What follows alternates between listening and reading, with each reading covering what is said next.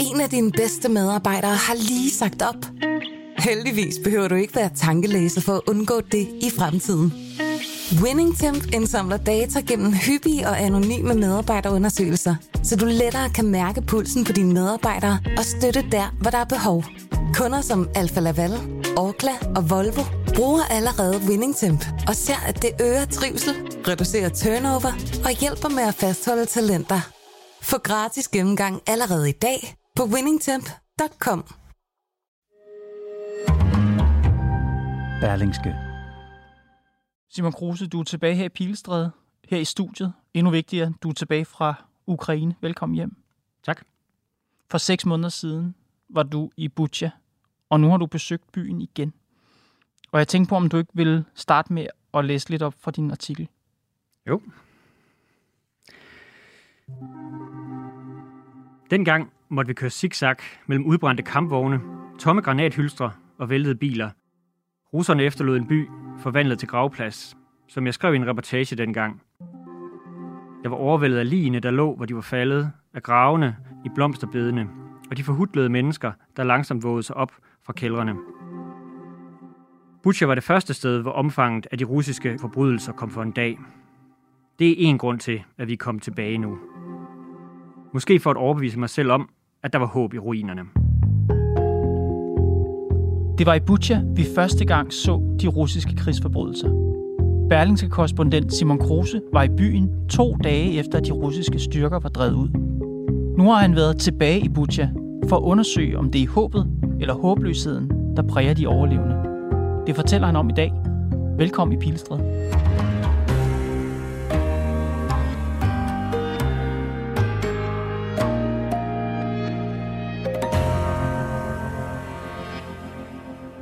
Hvordan var det at være tilbage? Øh, det var nødvendigt. Øh, det var vigtigt at være tilbage. Både journalistisk og øh, også, tror jeg, på en eller anden måde følelsesmæssigt for, for mig og, og Asker, øh, en fotograf, jeg rejste sammen med.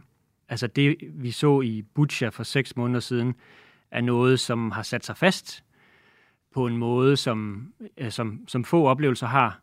Og de mennesker, jeg mødte dengang, har også sat sig fast, øh, og, og derfor tror jeg simpelthen, jeg havde et, et behov for at, at møde dem igen, og et behov for ligesom at, at se, at de måske ikke hang fast i den tragedie, der var, da jeg så dem sidst. Mm. Og det, der så mødte mig, øh, var ikke helt det, jeg havde håbet, desværre. Øh, altså, der var nogle, øh, nogle lyspunkter, men der var også nogle meget mørke, lange skygger, som, øh, som, som stadig øh, hviler over de mennesker, der bor der. Hvad var det lyse? Jamen, det var jo genopbygningen. Altså, det var jo, at, øh, at byen dengang øh, lignede jo en, var jo en, en, en krigszone. Øh, og altså, som jeg læste op her før, øh, altså dækket af krigens øh, vrag og skrov og skråt og, og ammunition og, og lig. Ikke? Og de var jo væk. Det hele var væk. Øh, altså, vejene var fejet, ikke bare fejet, men øh, ny asfalt, øh, malet mange steder, hegn var rejst op, de værste ruiner var ryddet bort. Og man kunne selvfølgelig stadigvæk se, at, at tingene ikke var som før, fordi der var store tomter, hvor der ikke var noget. Men der var ryddet op, og livet var ligesom kommet tilbage på gaden. Der var også nogle børn og unge, og nogen, der stod på skateboard, og, og løbehjul, og, og nogle caféer, der var genåbnet. Og, mm. Altså, der var et følelse af, at, at der var noget liv, der var kommet tilbage til Butcha. Men der var også nogle mørke skygger, som stadig hang over byen. Hvordan mærkede du det? Altså, det mærker man hver eneste gang, man, man talte med et, med et menneske, vil jeg næsten sige. Eller, eller i hvert fald sådan 10-15 minutter ind i samtalen. Øh, øh, fordi øh, der var jo ikke noget, der er jo ikke noget, der er, er, er, er rigtig godt endnu. Altså, det kunne man jo se altså på de huse, der, der stadigvæk stod øh, med, med, med, med tomme vindueshuller. Med huller i taget, hvor det regner ind med legepladser, hvor, hvor der stadigvæk ligesom er forvredende rutsjebaner og sådan noget, der er blevet ramt af ting og sager. Og, og for bare folk, der ligesom frygter for, øh, hvad sker der, når der bliver vinter? Fordi vi har stadig hul i taget. I besøgte en skoleklasse, mens I var der. Prøv at fortælle om det. Vi besøgte øhm, det, der hedder skole nummer 4. Det var også øh, et sted, hvor man det, ligesom, det første indtryk var, var positivt. Vi kom på anden skoledag øh, øh, i, i det nye forsinkede skoleår øh, efter krigen, og vi så en første klasse, hvor der, de ligesom var kommet tilbage, øh, sad bag deres øh, pulte og skubbede til hinanden og, og fjollede lidt. Og var, altså, det var nogle unger, der var glade for at være tilbage i skolen. Du sagde, at det var den anden skoledag, efter ja. de havde genoptaget skolegangen. Hvor længe har de været ude af skole? Jamen, det har de jo siden øh, februar. Altså, siden krigen startede den 24. februar, da flyene fløj lavt ind over Butcha, der, øh, der lukkede skolen selvfølgelig, og blev øvrigt et sted, hvor, hvor folk søgte tilflugt, som er brugt den som, som beskyttelsesrum. Og siden da har den jo været lukket, fordi at skolerne i Butcha har været ødelagte. Øh, altså klasselokalerne har været øh, bombet og øh, øh med glasgård og, og krigens øh, hvad hedder det, ar øh, øh, over det hele. Øh, så det er først nu, at skolerne åbner igen i, i Butcha. Og det hun så sagde, altså både de lærere, vi talte med, og, og skolelederen på, på skolen, øh, Alla, øh, hun sagde, at øh, altså hun var jo hun ville gerne vise os alt det gode egentlig, alt, at nu var der blevet malet, nu var vinduerne blevet skiftet, nu var alt godt. Men hun var også øh, realistisk og trak mig sådan til side ud på gangen og sagde, børnene er ikke de samme mere. De er blevet mere alvorlige. De smiler mindre. De fjoller mindre. De opfører sig, som om de er ældre, end de er. Og her taler vi altså om øh, for eksempel en første klasse.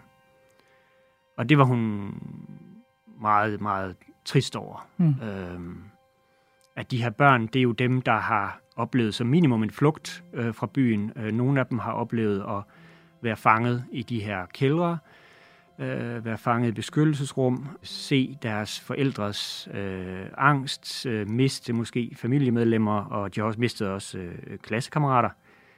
Og det er jo noget, der er svært at, at forestille sig i vores øh, lille verden herhjemme, at en, en hel skole, øh, en hel årgang, øh, ja, alle klasserne, kommer i skole med sådan nogle oplevelser.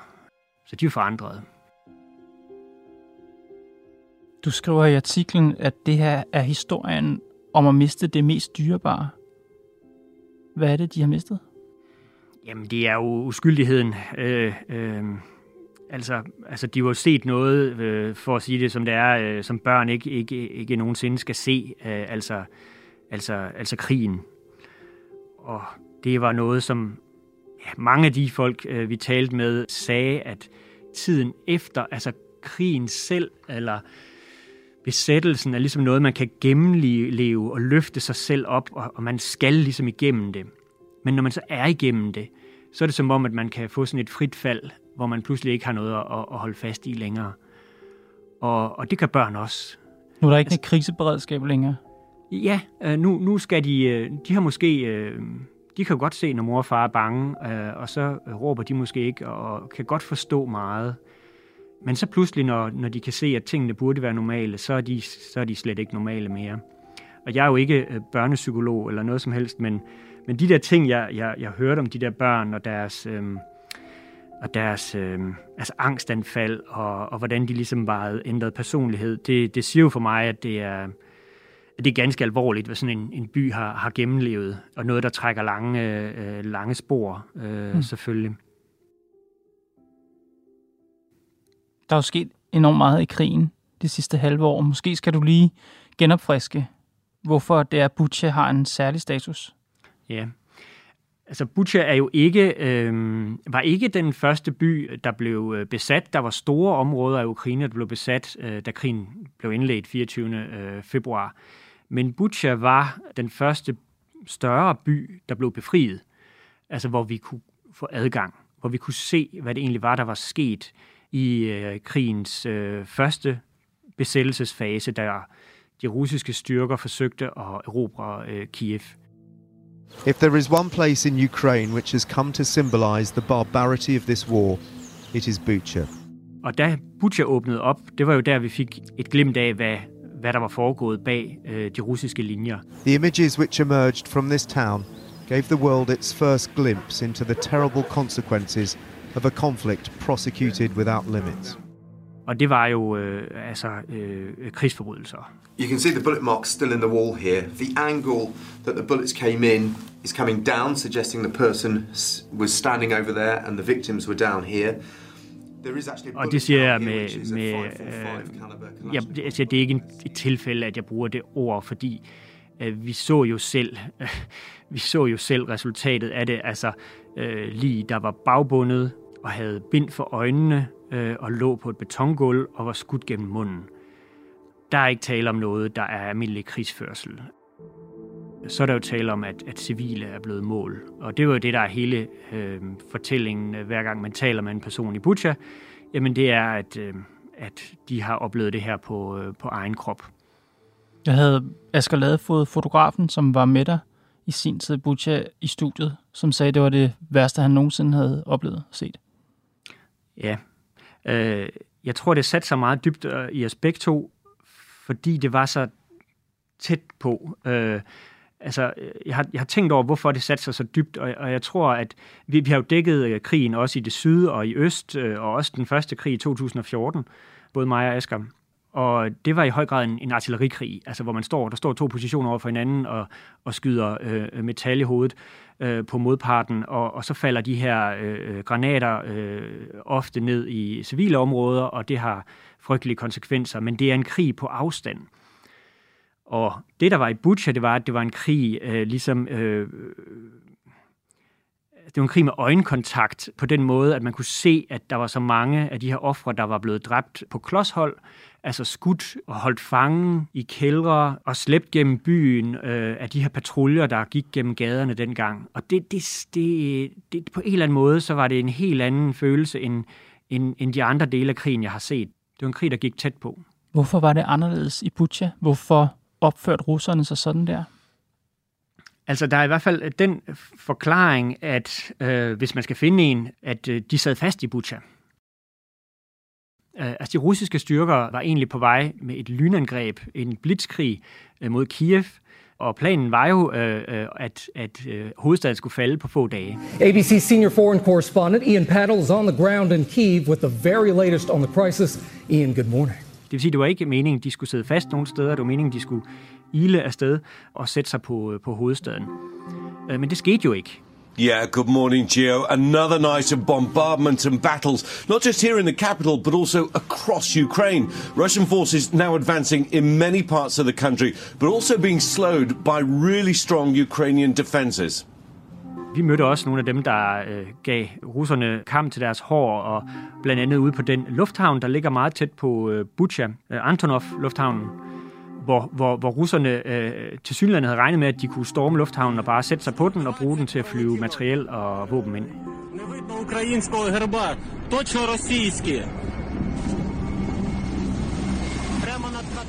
Men der opstod kampe der, øh, lige uden for Bucha, og der opstod de her øh, hjemmeværnsgrupper, der gik til modangreb, og der var nogle meget øh, snarrådige øh, ukrainske øh, øh, grupper, der sprængte en dæmning, så der var en masse veje, øh, der blev oversvømmet.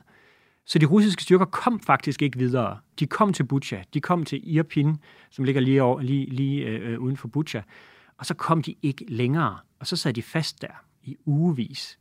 Og der kom bølger, forskellige bølger af russiske styrker, det ved vi og, og, og fra, fra russerne selv, og det ved vi fra de øjenvidner i byen, at der kom forskellige øh, øh, grupper med større eller mindre brutalitet, men fælles for dem var, at de var vrede.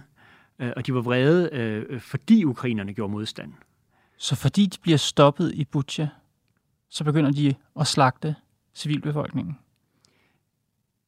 Ja, altså, vi mødte jo øh, øh, folk dengang, der, der, der direkte sagde, at øh, de russiske styrker sådan, altså, de var overrasket over, at der var nogen, der skød på dem.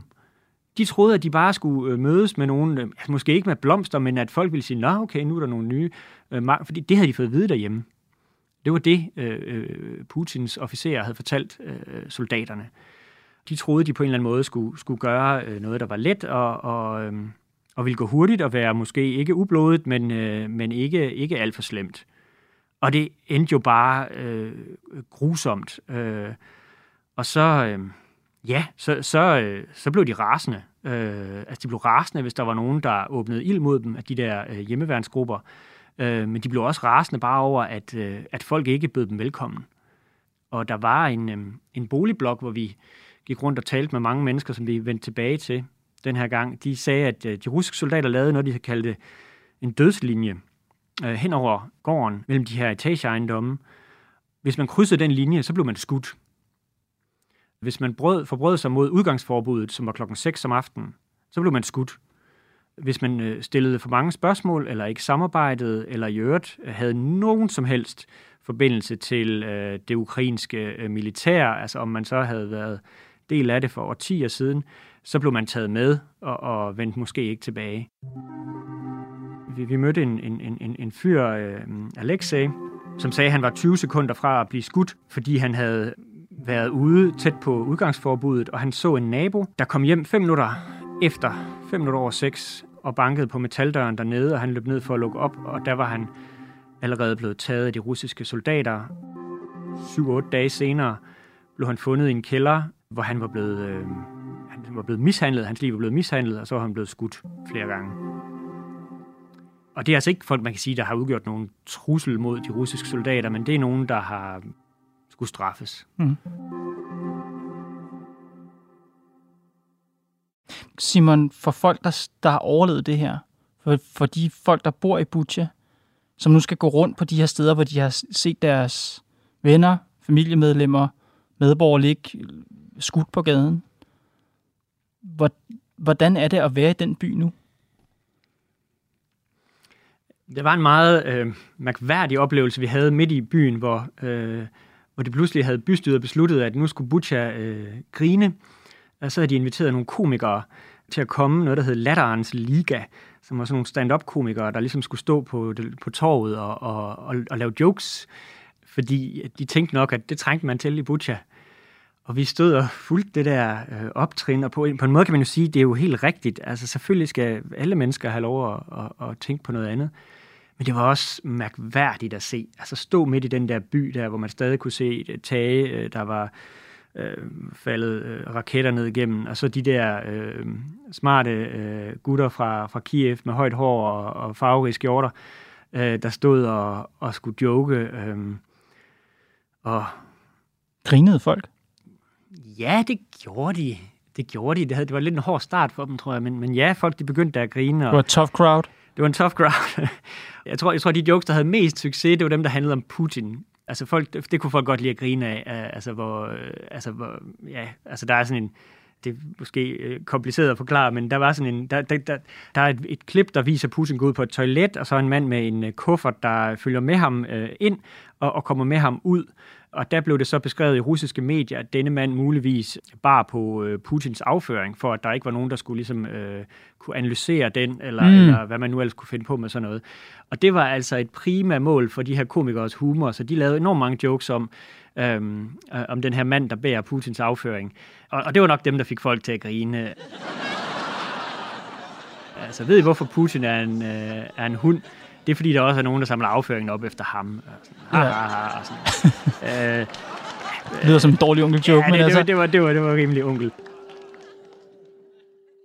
Men det ændrer jo ikke på, Simon, at der har ligget folk henrettet bagbundet i gaderne. Der har været masse grav foran kirken. Skoleelever og forældre og familier har siddet indespærret i mørke kælder i ugevis. Det, altså, det må jo bare sidde fast. Jamen, det sidder fast. Altså, man kan sige, at sporene er, er ved at blive slettet. Det er det, Butcher gør nu. Altså, prøver at genopbygge sig selv. Og der sker en genopbygning, og jeg var imponeret, og jeg var øh, opløftet over, for, hvor meget genopbygning der faktisk er sket, og at den der skole er genåbnet, er, er, er, er ubetinget øh, godt. Men det, at man ligesom har fyldt den der øh, massegrav med grus og plantet nogle græstotter ovenpå, øh, det øh, får den jo ikke til at, at forsvinde øh, fra, fra historien. Øh, og nu ligger alle linje bare ude på kirkegården, ikke? hvor der er så mange friske grave, at man, øh, at man bliver træt i benene, hvis man skal gå rundt øh, om, om hele den der nye del af kirkegården derude. Der ligger også et afsnit med øh, folk, der endnu ikke er identificeret, øh, omkring 70 grave, som bare er et nummer. Øh, og det er dem, man endnu ikke har, har kunne identificere. Det kan være, at deres øh, øh lige har været umulige at, at identificere.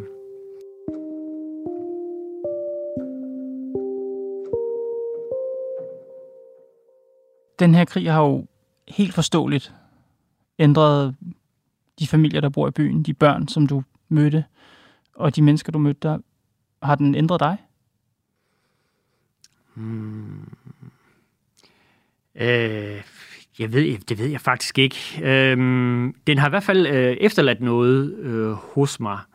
Altså, jeg, jeg synes, det jeg i hvert fald kan sige, det er, at når man har været tæt på og set de der ting, øh, så kan man aldrig læse de der øh, rapporter om krigen med samme nøgterne blik.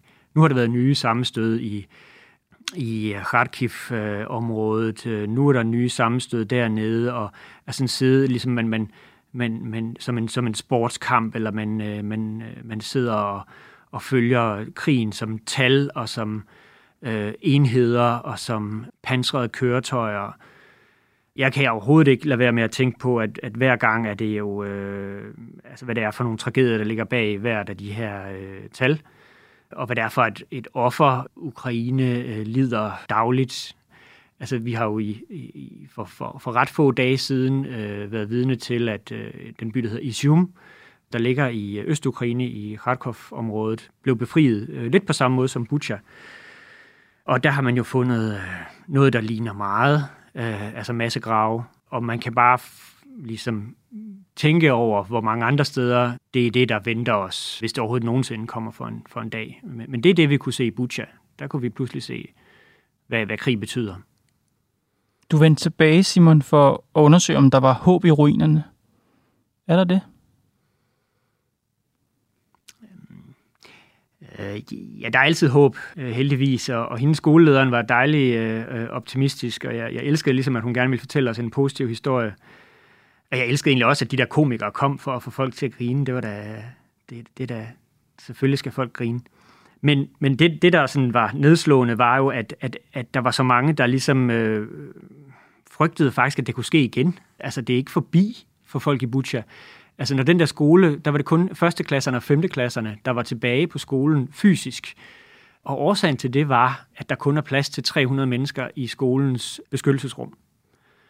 Skolen vil ikke have flere elever på, skole, på, på, på, i klasserne, end der er plads til i beskyttelsesrummet. Fordi hvad nu, hvis bomberne begynder at falde igen? Og det var det, mange sagde øh, til mig, at øh, jamen, de russiske styrker, de er kun fire timer væk. En, en raket kan falde med få minutters varsel. Øh, hvornår kommer de igen?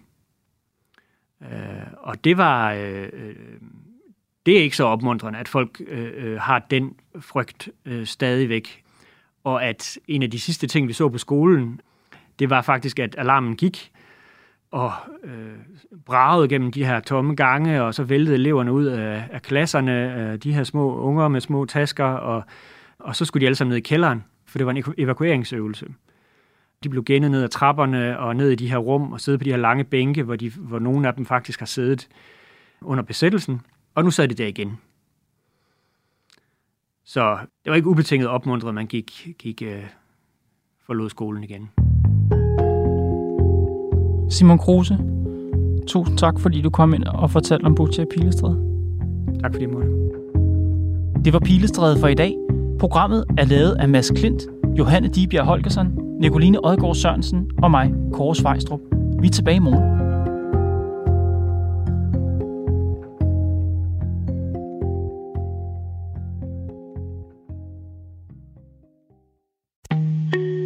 En af dine bedste medarbejdere har lige sagt op.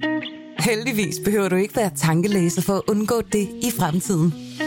WinningTemp indsamler data gennem hyppige og anonyme medarbejderundersøgelser, så du lettere kan mærke pulsen på dine medarbejdere og støtte der, hvor der er behov. Kunder som Alfa Laval, Orkla og Volvo bruger allerede WinningTemp og ser, at det øger trivsel, reducerer turnover og hjælper med at fastholde talenter. Få gratis gennemgang allerede i dag på winningtemp.com.